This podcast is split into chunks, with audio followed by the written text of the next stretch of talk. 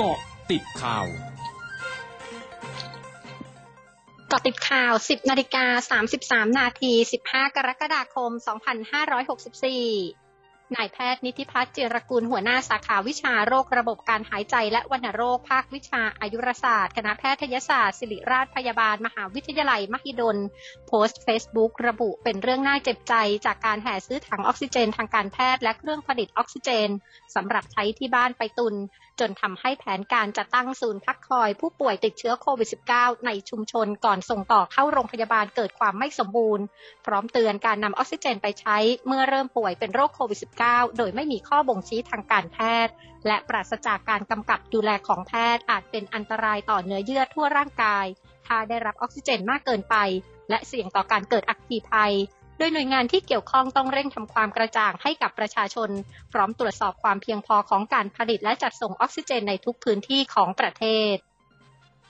นายวีรศักดิ์วิจิตแสงสีผู้ว่าราชการจังหวัดสมุทรสาครระบุ ศูนย์พักคอยคนสาครหรือ Community Isolation ทั้ง 31 แห่งที่จัดตั้งขึ้นเพิ่มเติม รองรับผู้ป่วยติดเชื้อโควิด -19 ได้อีก 4,000 เตียง ครอบคลุมพื้นที่ 3 อำเภอของจังหวัดสมุทรสาคร ประกอบด้วยอำเภอเมืองสมุทรสาคร อำเภอบ้านแพ้ว และอำเภอกระทุ่มแบน จะทยอยเปิดให้บริการได้ตั้งแต่วันพรุ่งนี้ โดยศูนย์ประสานการรักษาพยาบาลสำหรับผู้ติดเชื้อโควิด -19 สมุทรสาครใน 3 อำเภอจะเปิดให้บริการได้ตั้งแต่วันนี้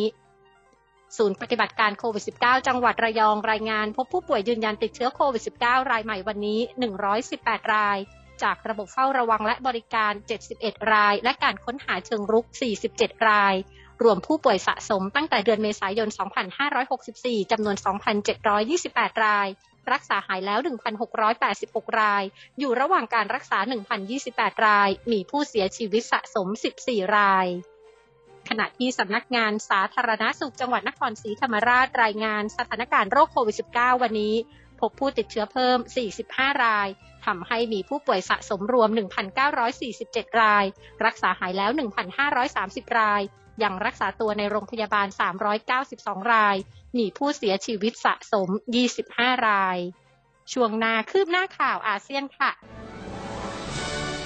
ร้อยจุดห้าคืบหน้าอาเซียน สำนักควบคุมและป้องกันโรคของเกาหลีใต้เผยวันนี้พบผู้ติดเชื้อไวรัสโควิด -19 รายใหม่ 1,600 ราย ซึ่งเป็นผู้ติดเชื้อในประเทศ 1,555 รายทำให้จำนวนผู้ติดเชื้อสะสมอยู่ที่ 173,511 ราย เสียชีวิตเพิ่ม 2 ราย ทำให้มียอดผู้เสียชีวิต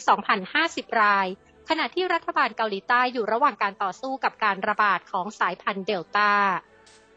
สื่อญี่ปุ่นรายงานว่ากระทรวงสาธารณสุขญี่ปุ่นวางแผนอนุญาตการใช้วัคซีนโควิด -19 ของโมเดอร์นาในกลุ่มผู้มีอายุ 12 ปีขึ้นไป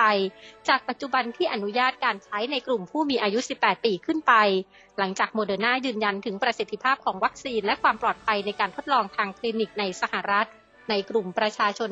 3,700 คนที่มีอายุ 12-17 ปี หน่วยงานสาธารณสุขของสปป.ลาว เผยการฉีดวัคซีนโควิด -19 เข็มที่ 2 ของไฟเซอร์ ไบออนเทค และซิโนฟาร์มเริ่มขึ้นแล้ว โดยศูนย์สาธารณสุขแม่และเด็กในนครหลวงเวียงจันทร์เป็นศูนย์ฉีดวัคซีนดังกล่าว วันที่ 14-25 กรกฎาคม ขณะที่วัคซีนของจอร์นสันแอนด์จอร์นสันมีกำหนดส่งถึงสปป.ลาววันนี้ภายใต้โครงการโคแวกซ์ทั้งหมดคือเกาะติดข่าวในช่วงนี้ไพรัญญางานสถินรายงานค่ะ